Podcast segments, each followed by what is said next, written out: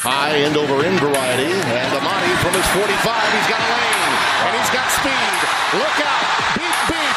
The Ducks are in the end zone. Touchdown. This is the Duck Pod from the Register Guard Newsroom. Gordon head to head for sure.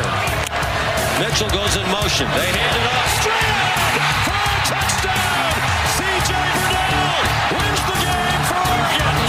Oregon sports beat writers Ryan Thorburn and Steve Mims.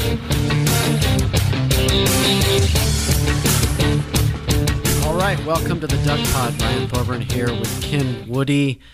Ken, Oregon uh, beats Arizona 34 6, kind of in the ballpark of where we predicted. It looks like uh, Andy Avalos' defense is back on track, at least against inferior opponents, and Oregon's offense. Um, sputtered at times, but had some really nice plays, some razzle dazzle, um, a flea flicker touchdown. Justin Herbert was really good, four touchdown passes. Um, the kicking game, very suspect right now. What what are your kind of your takeaways after reviewing the film of that one? Well, I'd hesitate to call them inferior offensively because coming into the game, they're averaging around 500 yards, and it was not all just through the air; it was on the air and on the ground. And you could see at times that Arizona had skill guys that could make that happen. But as you mentioned, Avalos defense clamped down. They played tough defense. I think they they missed some tackles that you'd like to make. Uh, you got to give credit to Arizona for having guys that are hard to tackle. J.J. Taylor, for one, I mean, he's like a human uh, ping pong ball. And uh, defensive, he really hurt them last year too. He did. He got over 200 yards, and I mean, he's only five five nine five eight, 190 pounds. He's he's really a, a gamer, as I guess you'd say. But Arizona's defense is not very good. It's better now than it was three games ago. Chuck Cecil's taken over, and I think kind of solidified. They did some good things against Oregon's defense, which, you know, I just wish that Oregon, and maybe they're saving it for when they really need it, but an option would really restrict some of the things that defenses do against them. And it's not like you have to run it a lot, but just having it and showing it a couple times a game. And, you know, it's something you can do on fourth and one down by the goal line. You see, a lot of times that's where an option really shines because it's tough to play man to man defense and still cover the quarterback on the option without giving up running room inside. So I don't know if that goes against Mario's wish. I think sometimes he doesn't care how many people are lined up in there to stop the run. We're going to run anyway. That's to me that's that's not uh, a successful uh, uh, recipe. And you know, Chip Kelly used to do what he did just to restrict how many guys could defend the run, and part of that was somebody had to cover the quarterback. The kicking game, uh, Jevon Holland uh, lined up for punts uh, several times at 45 yards, even though the guy was punting at 30 yards. And towards the end there, he came up and misjudged the ball, and there was a fumble. Big game like, you know, it wasn't that crucial in the game. They got it back, but you look at that and say that shouldn't happen. They, there is an adjustment there they should have made. Field goal kicking, I it's hard for me to find an excuse for missing those those kicks. As we mentioned before, I think a coach has always got to set up his kicker the best way possible. And the fact that Cristobal even decided to go for a field goal to me was like a major victory. And let's not mess this up. And sure enough, the miss messed that up. Uh, but the, where Camden was kicking from, very most worst most worst. The worst possible uh, angle to try a field goal from that close. You would have liked that third down run to have been tried to the right, to at least, if it's failed, get it the ball in the middle. After that, it's totally on the kicker. The snap was good, the hold was good.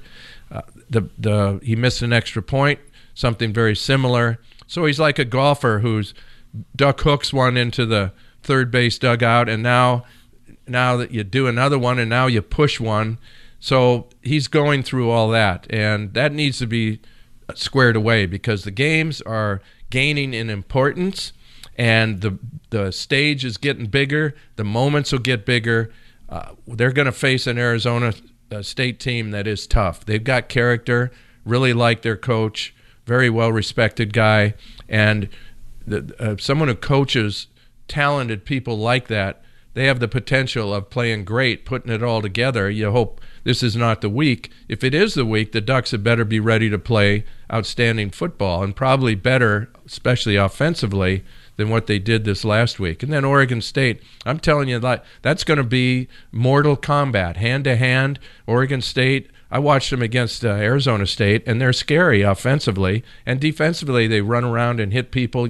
So you never know, especially in a rival game. So this is not the time to be worried about your place kicker, and I'm hoping they get that straightened out during the uh, week. All right, well, let's go over some of your points. Um, you know, I, I, hear that a lot about Justin Herbert running, and, and Mario has said since camp that they're not a run the quarterback operation anymore.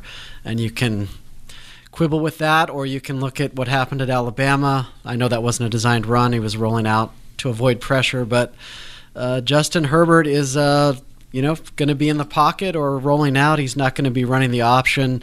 But you think that would really be a difference maker for this offense? Absolutely. Talk to a defensive coordinator. The thing that they they say is the most difficult combination to defend is a team that can p- throw the ball and run an option just because it limits the kinds of defenses you can do against both. You can it's hard to run man underneath coverage on a passing down when you have a quarterback who can get out there and run. And uh, you know, I'm no one's advocating that that Oregon have their quarterback run the ball all the time, but I'm telling you, the quarterbacks that you see getting hurt are getting hurt while they're running around on pass plays.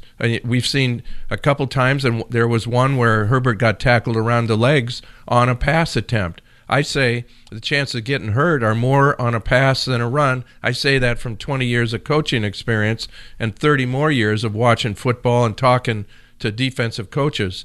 The other thing is Mario needs to to maybe modify his motto, which is "We're a run first team." They, eh, hey, if you're a run first team, that includes the quarterback.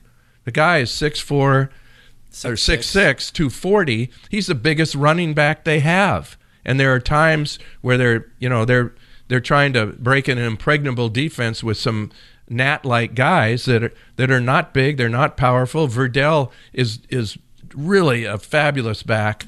He'd be better suited to the spread but he's in there and he's a great pass blocker. That's one thing about him amongst all the running backs around the league. He is really good, and that's tough because he's not very big.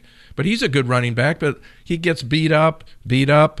Uh, uh, Dye gets his share of injuries. They're very, they're, they are so fortunate to still have running backs left after being, quote, a run first team all, all this time. If you'll recall, Oregon was four and one two years ago, and Herbert uh, broke his collarbone, and it was season over. So well, uh, I realized Tyler Shough has a bright future, and, and it's not necessarily season over like it was then. Mm-hmm. But I mean, if Justin Herbert gets hurt uh, on a run, he's going to be second guessed. Okay, well, what I would say to that is, what what was he doing on the run? He lowered his shoulder and tried to run over somebody at the goal line. He it was a, like a third down play. He had the first down. Well, you don't need to be a hero. And that same thing, he got a concussion against Arizona. Yeah, they're same both thing. at the goal line. Yeah, and he's trying to be a hero. No, he's you trying don't. to score a touchdown on a designed run at the one yard line. It's not fourth down. You don't need to score. Well, what are you supposed to do then? Advance slide the ball the and get. No, line? you don't slide. You get down and protect yourself. You don't try to run over somebody. Okay. Believe me, it can be done. Well, I think they'd rather have Cyrus Habibi-Likio doing that stuff. Um, well, that, you know that's great. Uh, just they need a 230 pound running back. They need uh, Royce Freeman to do that sort of thing. And the thing is, we're talking about. Let's say you the the uh, Ducks. You saw them against Stanford last year. Hey, it's about the second play of the game. Herbert runs an option for uh, 30 yards downfield, and he, he sees everybody who's going to hit him, and he didn't get hurt. The other thing is coaches can design formations and a, a play so that the quarterbacks uh, is is is maybe going to end up pitching it. That's like a speed option. You come down, and the the Huskies ran that against uh, the Ducks, I think, for a touchdown. But the point is, when saying we're going to run the quarterback doesn't mean that you just like threw him into uh, a pool of piranha. There are ways that you can minimize how much. Uh, uh possibility there is of contact, and there's also times of minimizing whether he actually does carry it or not. Okay, so if if they're worried about him carrying it, that's one less guy to tackle Verdell when you hand it off to him inside. So, so there. Okay, well, uh, what I like to see is Justin Herbert throwing the ball. He's completing 69.6% of his passes this year. That's up 10% from last year. Um, 2,600 yards, 28 touchdowns, and only three interceptions. This despite uh, a myriad of injuries for receivers, tight ends. Uh, Brenden Schooler leaving this week. We found out that Mycah Pittman's arm is in fact broken. He'll be out six weeks. Uh, what do you, who do you credit for Justin Herbert improving those numbers despite, you know, not only losing um, his number one receiver from last year, but also working with so many different guys this year. Well, I think it's been good for him to work with so many different guys and different guys that have speed. It's not like, you know, Schooler was really the slowest uh, appearing receiver, and and he couldn't he couldn't beat people deep. He couldn't drive people off. Uh, Mycah and uh, some of the the uh, the younger guys were superior in that way, in my opinion. I coach receivers. He's got a lot of guys to throw to. And I think people get get a little uneasy when the same guy isn't catching it all the time. Everybody wants to see Juwan Johnson catch the ball. I do too. But there are times when uh, J- uh, Redd, uh, uh Johnny Johnson, Johnny Johnson, and uh, our guy who, who, ran down the Auburn guy, ran down the Auburn guy it, it, from behind, number eighty. Oh, uh, Bryan Addison. Bryan Addison. Hey, I'm happy with Bryan Addison being in there. Yeah. And he has not been in there as much because uh, Juwan Johnson has. Well, now he'll play a little more. They've got a lot of receivers. That's the thing that people, oh, they haven't caught any balls. Well, they haven't had a chance and they haven't had a lot thrown to them. These guys were all four or five star guys when they were signed, so they're good, right? So yeah. let's turn them loose. So do you think last year he was kind of zeroing in on Dillon Mitchell? no much? question, and he made he made bad decisions, and it, I think that you guys in the media per, perpetuate that when you say his go-to guy. I hate that. The go-to guy should well, be he the. was his go-to guy. I know, and there were times he'd throw to him when he was covered. And, and earlier were, this year, it was uh, the tight end Jacob Breeland, and now it's clearly Juwan Johnson. Well, he didn't ever throw to Breeland when he was covered. So the point is, the go-to guy is the one who's open. Well, the go-to guy is like it's third and eight. I know Breeland's going to probably be open here. Not if he runs his little zone route at four yards and they have to punt. I, and we could argue about this all the time, but the point is the Ducks have better depth at quality receivers than they have depth at quality running backs. Yeah, despite all the attrition, when you look at it, Juwan Johnson, Johnny Johnson, Jaylon Redd have really solidified themselves as the starting lineup. And then you do have some talented guys behind them. As you mentioned, Addison, now Josh Delgado should get some more action. Uh, Spencer Webb is basically a wide receiver slash tight end. He's really good player. So uh, it's been impressive what they've done despite some injuries. Well, you're right. And I think the coaching staff has done a good job of getting those guys in a position where they are the go to guys. You know, Spencer Webb has, uh, he might even be a little faster than Jacob Breeland.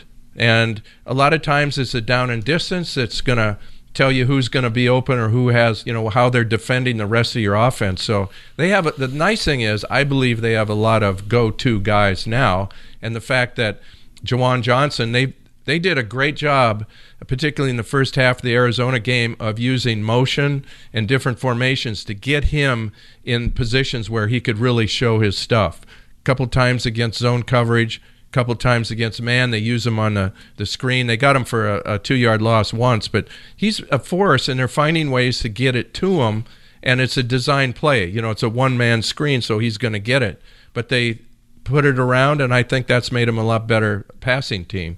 So you mentioned Camden Lewis there. Let's touch on that a little bit because you are a place kicker and uh, you know more about it than I do, certainly. But take me into what's going on in terms of his roller coaster right now. Is it psychology? Is it technique? Do the two play in concert? What's going on with him being a hero one week and a goat the next? Well, there's three things involved because uh, I've been thinking about this a lot. One is the head. It's the psychological part and the the mechanical part. The two is the heart, and that's really the strength by which you hold all these things in and put it together. And then the third is the leg, and again, the, the those other two parts are going to affect your leg. Your you know your ability to focus, uh, your determination, your ability to slough off something bad, and your ability to put some pressure on you to yourself to be as good as you can be. And Camden Lewis missed some kicks that he should make, and that's just the end result of it is how long can you get away with doing that? You need to find whatever it's keeping you from being as good as you can be. I've seen film of him in high school. I saw a recruiting film that was made by him and his coach to show what he could do and i'm sure oregon looked at that when they recruited him. The guy has what it takes uh, kicking the ball to make it. Now does he have the focus? Does he and part of that is your coach I complained a lot in the first part of the season that the coach Cristobal was choosing times to not kick field goals to, for making yards and points that are were insignificant to the out of the outcome of the game that that might have been helpful to to make to get his confidence. The fact that he called for a field goal on the 2-yard line, hey, that's great. I know that's probably a concession to him. He didn't look happy when he made the decision to go like, oh, rats. Of course, we're disappointed you didn't score, but still, it's important to score. It'd have been nice to run that play before to the right to get it in the middle. That's what a coach can do, but still, it's on Lewis, and he needs to. The snap was good, the hold's good. Uh, he needs to find a way, and if he can't find it fast, and the coach has got to help him find it because they have an investment in him. But if he can't find it fast, they're going to have to find someone who can do it and Catterman, I guess, the backup kicker. Henry Katleman is the only guy really competing right yeah, and uh, you know, from Rob Moseley's reports on uh, uh, GoDucks.com, that he is competitive. He can kick a long ball and so on. Uh, you know, if he can't do it, then they, they got to look in the mirror and go, how can we get all these great linemen, a guy like Thibodeaux at his position, and not we sh- Oregon should have a quality kicker. I think they do. They got to find out a way to make that happen on a more consistent basis. Well, to be fair, let me make two points. I watch a lot of NFL games, and uh, just about every other kick, you're like, yeah, he's not going to make that. And these are, you know, the top 32 kickers in the world, and they're getting paid to do it. It's just a very difficult position. I don't. It's frustrating for everyone, uh, especially when your team misses extra points and field goals. And and the other thing is, you know, Oregon's uh, own website, of course, they're going to say everyone's competing well. They're not going to say, well, he yeah, actually, Katleman sucks too. Well, he, they they actually put down the yardage of the kick and that whether it was made or not. But you're right. Um, I went with the Eric Olson, local doctor here who played quarterback at Oregon, through the first touchdown pass at Autzen. We went to a practice earlier this year, and it was a walkthrough, and so nothing was really going on. It was in the stadium. There were a couple guys filming it, student assistants, and uh, we- you know we were saying what the coaches actually look at the film of a walkthrough. Oh yeah, and we said, well, nothing exciting happened. Said, well, the kickers uh, before before this started were one for eleven, and we looked at each other and went, wow, one This for is 11. this year? Yeah, and I think it was the week before Auburn, but you didn't know the circumstances, not having seen it. Who knew? Was you know was it how serious was the drill? Blah blah blah blah blah. It's so right then. I, I remember it going one for eleven. That's not good. That's not good. So that kind of the way it, it looks like it could be Well, uh, based on. then Lewis is five for nine. He's really improved. so there, he's developed. Well, one of those kicks was helped blocked by uh, Throckmorton. That's right. His shin deflected to. Yeah, so that that would- that should be wiped out of there. Well, let's touch on the defense a little bit before we take our first break because they have some impressive stats. I know stats aren't everything, but that's six games now where they've held a team to to single digits. That's uh, the most at Oregon since 1960. And then you have 19 different players that have been credited with at least half a sack. Uh, that seems like a lot. Well, and 17 interceptions, uh, which is the most the program's had through 10 games since 1988. Uh, Andy Avalos getting it done this year. Well, he, he's put together a, a good group, and you know, you talk about who's the go-to guy on defense? Well, Troy Dye to a, a degree, but they got a whole bunch of go-to guys, and they're showing that with the stats. One of the things also, there are 19 different pass receivers uh, this year. I, I, they've done a great job of bringing young talent and getting them to work together. There is so much communication required today on playing defense. Uh, you see Arizona, the second play, they blew a coverage. Somebody didn't get it. Uh, that, that sort of thing with, with the complexity of offenses and the complexity that is required by defenses to match that, you know, you got to be simplified as best you can. But the, the, communication that goes on with these young guys, and they haven't been around the system a long time, is absolutely incredible. They've done a, a really great job. Here's the one stat that I don't see. It's great there are six games that they're held under 10 points. There's five games where they didn't give up a touchdown. Right. And so the you know I could just see Avalos taking everybody down to the end zone and saying, "Boys, this is sacred space. This is what we defend."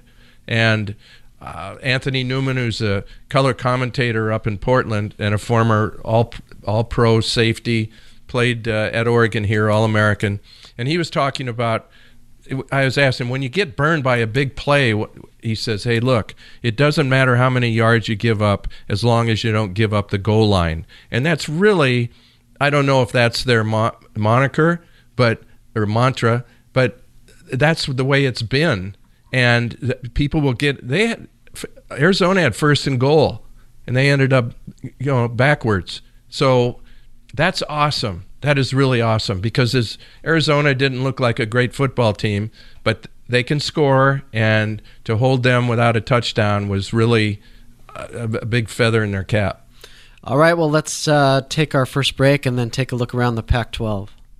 Hi there, it's Les Schwab Tires. You know, we've been helping keep folks safe on the road around here since 1952. That's why you can save up to $152 on a set of four select light truck and SUV tires during our fall tire sale. So swing by or book an appointment at leschwab.com. Les Schwab Tires, doing the right thing since 1952. Limited time offer while supplies last. Discount depends on tire size and type, cannot be combined with other offers. Details at leschwab.com. All right, Ken, we're back. Uh, Oregon is now nine and one overall, seven and zero in the Pac-12. They've clinched the North Division. They will play in the Pac-12 championship game on December 6th in Santa Clara, California, at Levi's Stadium. Who are they going to play? Well, that's still to be determined, but it's looking a lot like it's going to be number seven Utah, the Utes 49, UCLA three. Um, really an impressive uh, victory for the Utes over Chip Kelly's team. This team is starting to uh, really smother teams. They are. I watched the first part of that game. UCLA got the ball and ran down the field, just boom, boom, boom. They look like the Chip Kelly Oregon team. And then they had a turnover, and they had a couple turnovers. And their problem is they have a quarterback who, in the course of the Washington State game, became a Heisman winner. They also have a quarterback who at times is like trying to put out a fire with a gallon of gasoline. Things you get a bad play, but you also lose the ball, or the other team picks it up and scores. So I think that's that game got out of hand. But Utah's really good. They are really good. They're a tough, tough group, and it's very difficult to play in Salt Lake. And it's hard to imagine them losing their last two games, one against uh, Arizona, I think, and then uh, also against Colorado. Colorado in the final. However, both of those two teams can can score. So Utah's got a fabulous defense, probably higher statistically than Oregon's, and known to be more physical than Oregon's. And it probably is. They're a little bigger up front and so on. But I think the, the Ducks would match up very well against Utah and I'm hoping that that's how it ends up because that's it would really be what both teams deserve. A chance to play a really good team for all the marbles and whatever those marbles will go down the road. And I think that would be great for each team. It would be great for the league. Be great for college football. I'm really getting sick of hearing about the Southeast Conference. You know I know they're good and all that but they're they're overcovered and overinflated well, Utah also nine and one, but the reason they haven't clinched is, of course, they lost at USC early in the season. USC, since getting their doors blown off by Oregon, has won a couple games. They win 41 17 at Cal last weekend. And Cal has a pretty good defense. Kedon Slovis, every time I watch him on TV, is spectacular. Obviously, Oregon forced him into three picks, but that could end up being a, a really good win for Oregon. I th- well, I think so. I think it was a good win, and they totally hoodwinked SC. SC was up for the game. It was a, their big signature game. Maybe they overdid that a little bit. I th- I think they lost their poise. We know the Ducks did, but the Ducks had uh, Herbert, and I think that uh, the lack of a running game really hurt USC. They, I mean, they made a few. I think they made only 91 yards in the game, but. Uh, Oregon in that in that instance, Oregon is a real unusual team right now.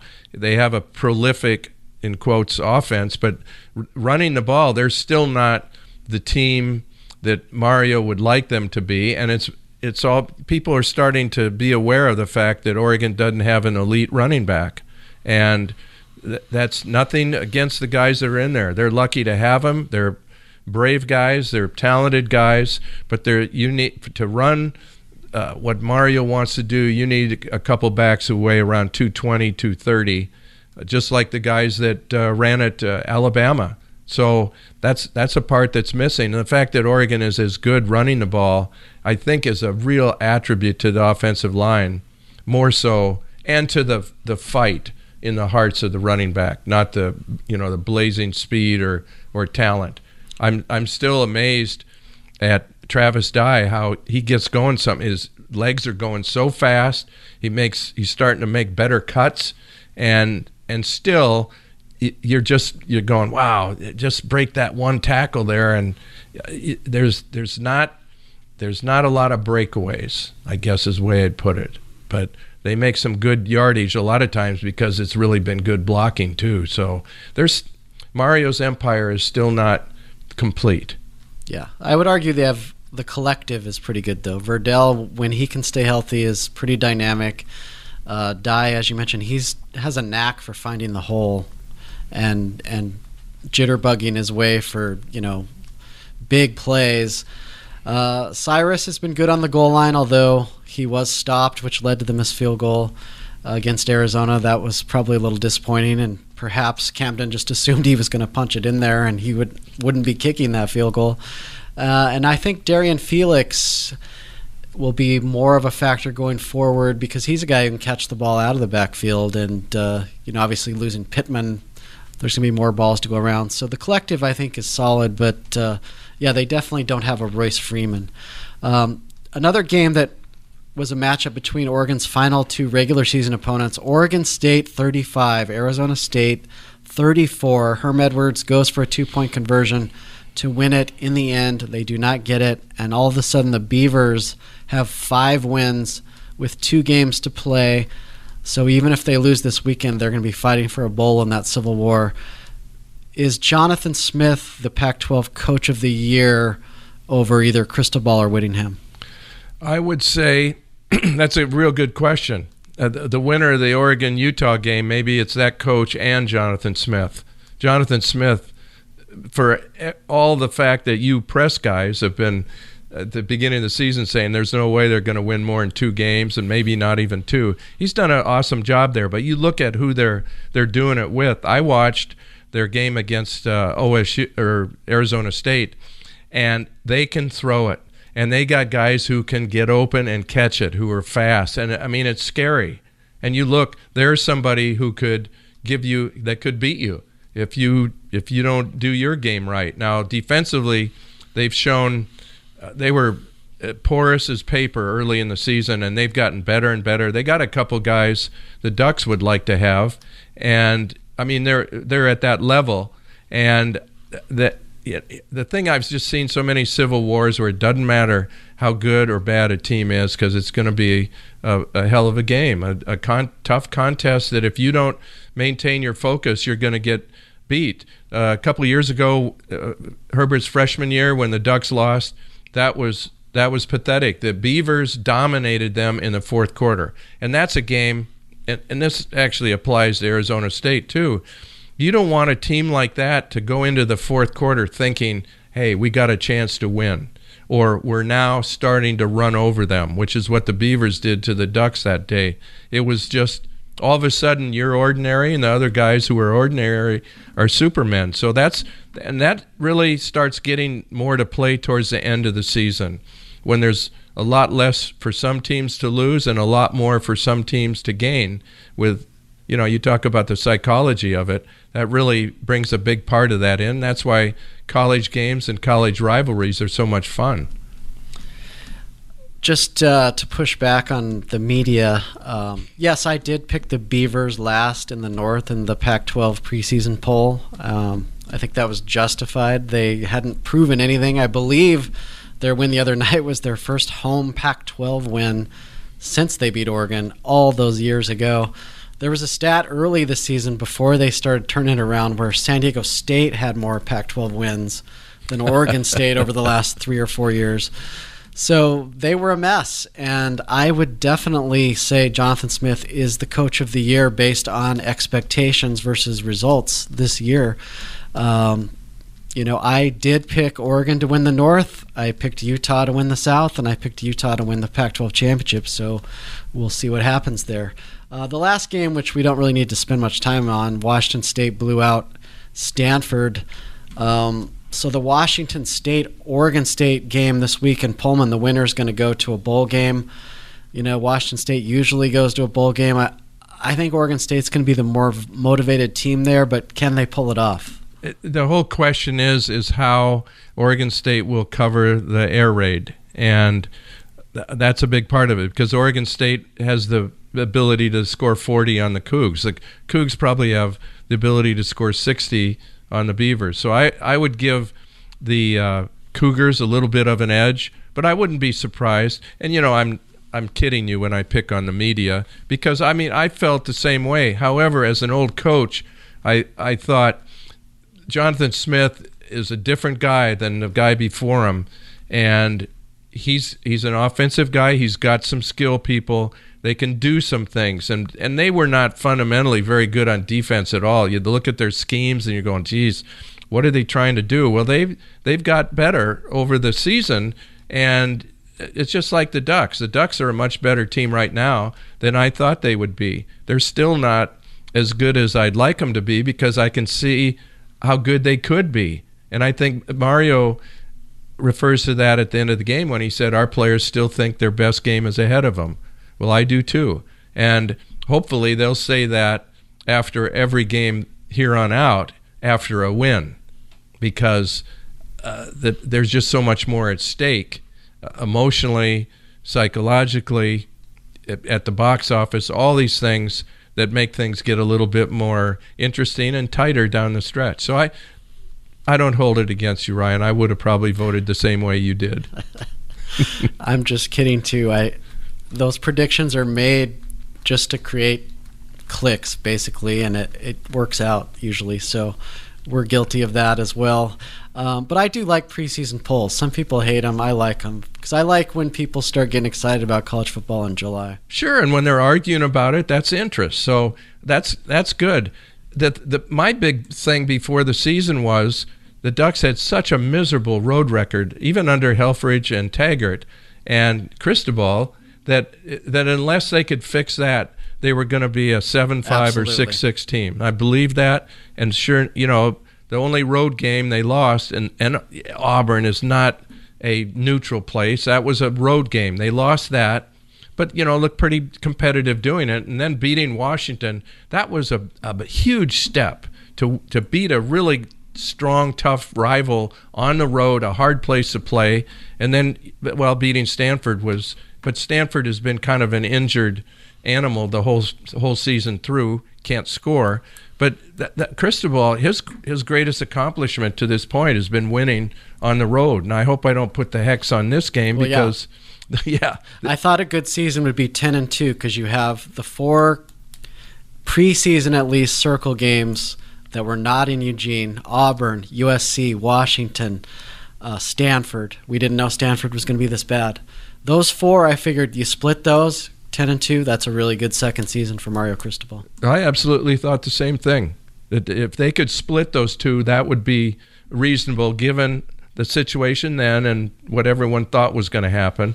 As it turned out, Washington, yeah, that's still a quality win, and so is SC. Uh, I'll tell you, I've seen SC now since the, the Duck game, and they look a, a little bit different to me. A lot better on defense, and who knows what what problem they had against the Ducks, but give the Ducks a lot of credit for creating some of those problems.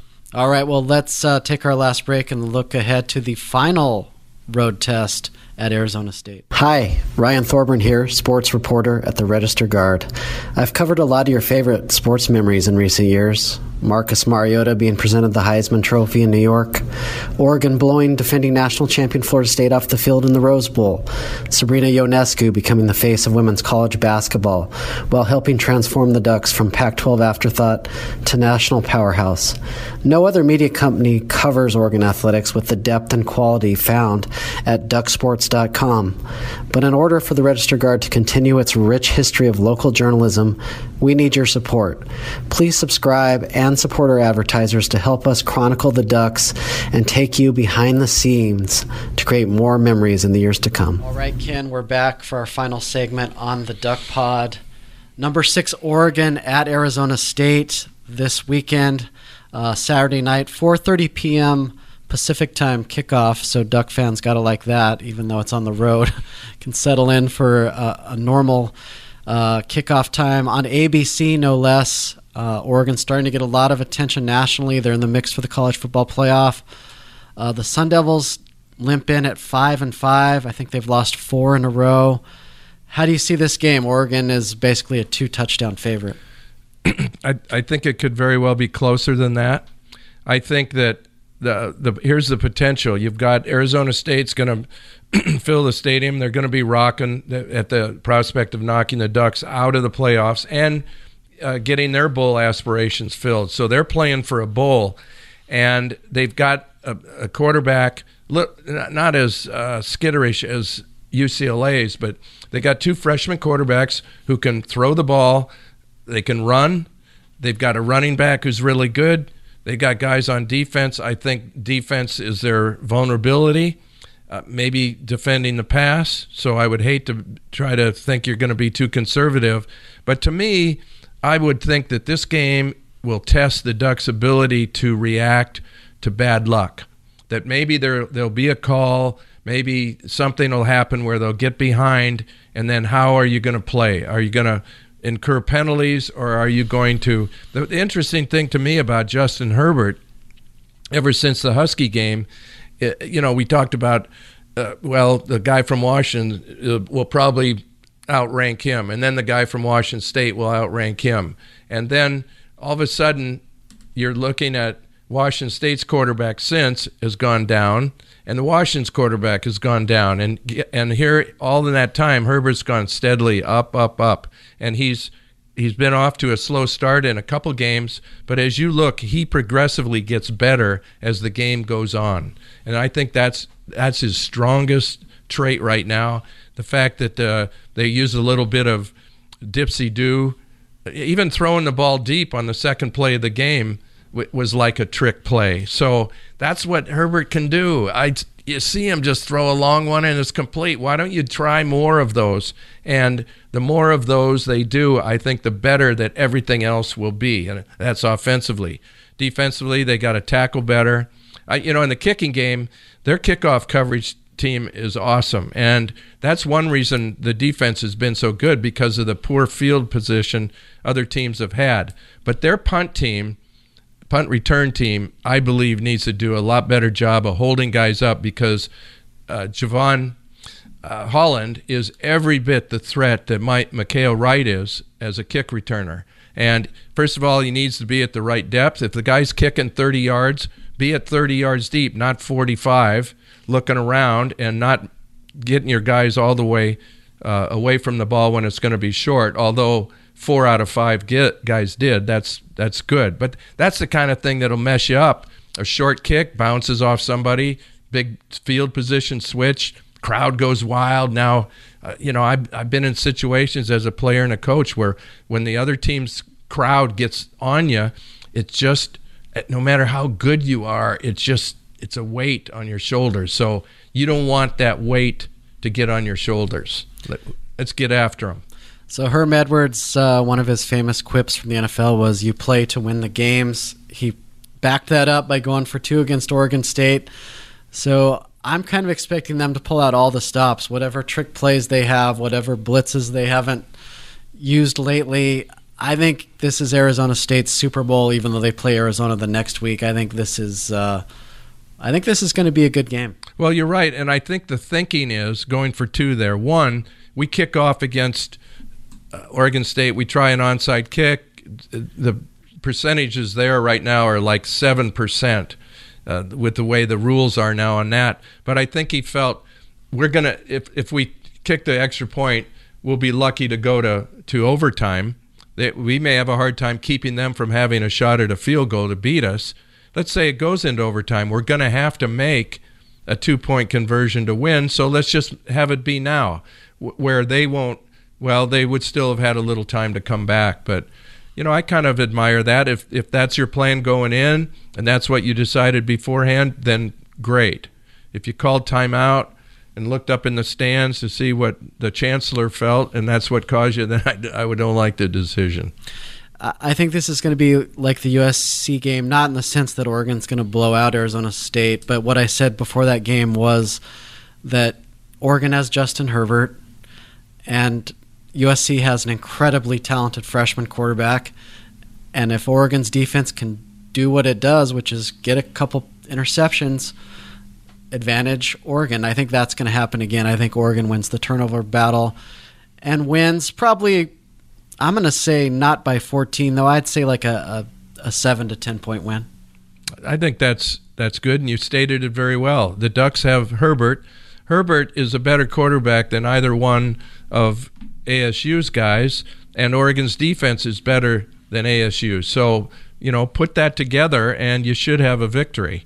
Yeah, it's like uh, I mentioned this in one of my stories when Oregon was playing, the Oregon women were playing the national team. Uh, back in the day, because Di- Diana Taurasi was in here for that game, the famous UConn player, famous WNBA player, and back in the old days, uh, Geno Auriemma, when she was winning all those national championships, would say, "We have Diana and you don't." That's the difference. And now, uh, of course, Kelly Graves has Sabrina, and no one else does. And and Mario has, you know, perhaps the best quarterback west of the Mississippi. Well, and it might be east of the Mississippi. It's just that his team has a little bit different way. You know, it's like LSU. They're they're a really good offensive team, but they've decided to feature their quarterback. Oregon, uh, and you know, it's not Cristobal's job to develop Herbert towards the NFL. I, I think it's his his responsibility to use his talents to the fullest. But people were complaining about the Ducks trying to run in the uh, latter stages of the game. And the thing is, you're up your defense is playing good. Why go a little bit crazy just to entertain the crowd or get more points when you when in doing so you might set up your defense for a bad field position or something. So if part of his strategy is to protect his defense, that's good.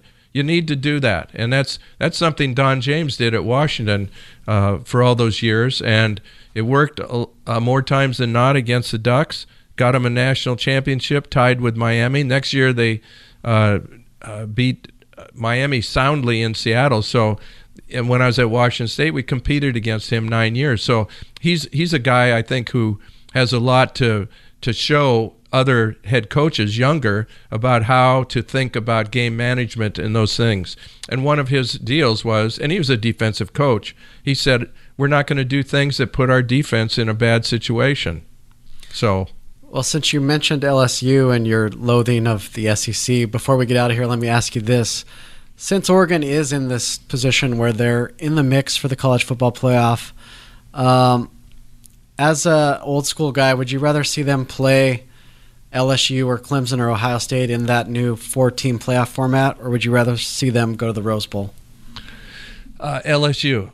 I'd rather that, um, and then let Clemson and Ohio State beat each other up and then play the winner of that. Uh, I think that LSU, the fa- I think the Oregon has players that could make it hard for Burrow to be uh, uh, as great as he is. But you know, he's a lot like O.J. Simpson in the in the way that when we played uh, SC when Simpson was there. In two years, he gained 120 yards in 50 carries against the Ducks. We we held them to less him to less yardage, and the reason we did is because we just focused totally on him, and they didn't have the other wherewithal.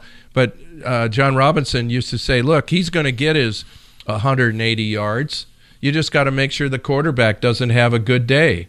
And the two games that SC lost, one up in Corvallis, Steve Sogge, the quarterback, was shut down, and OJ still had a field day. They didn't even get a field goal or a touchdown when OJ got over 150 in that three nothing game. So I think that LSU is the same way. You put the clamps on on Burrow, and I think they would get impatient and maybe press the game in a way that they haven't had to so far. They've they've had their way. They you know, they're obviously uh, exploiting his talents in in pursuit of the Heisman. So, you know, that's that's why I think it would be real difficult for a quarterback to win a Heisman at Oregon because the, the, the system does not promote that. And it's not anything against the quarterback, but it's the fact that we're not going to put our defense in a bad situation. We got to run the ball. The fact that Oregon tries to run it, you can see in the second half of games that that pays off because they the defense gets pounded, and maybe they're only getting pounded by four yard runs instead of twenty. But you still see the effects of it, and it's working. It's it's really working, and I'm my hats off to them. Yeah, I think most Oregon fans would agree with you. Go for the national championship, even if those three teams seem to have separated themselves from the pack. I did see a stat where you know basically Ohio State and Clemson are among the best defensive teams nationally stat wise, but LSU's about 53rd or in that neighborhood. So uh, I think you're right. You want number one LSU versus number four Oregon, have number two Ohio State versus number three Clemson, and see what happens. But uh, I think Ohio State will have something to say over these next few weeks about whether they're one or two. Right, and they and they get to play some tough teams. Uh, I've, I've noticed that they played Rutgers and Maryland. Uh, I think that Oregon State could compete very well in the ACC. You tell me that that's a, yeah, that Clemson is a, a great defensive team. I you know I don't know they the fact that they play Wofford in the middle towards the latter part of the season and they still maintain their ranking in the country that shows that it's fixed. They should have been dropped just for playing that game.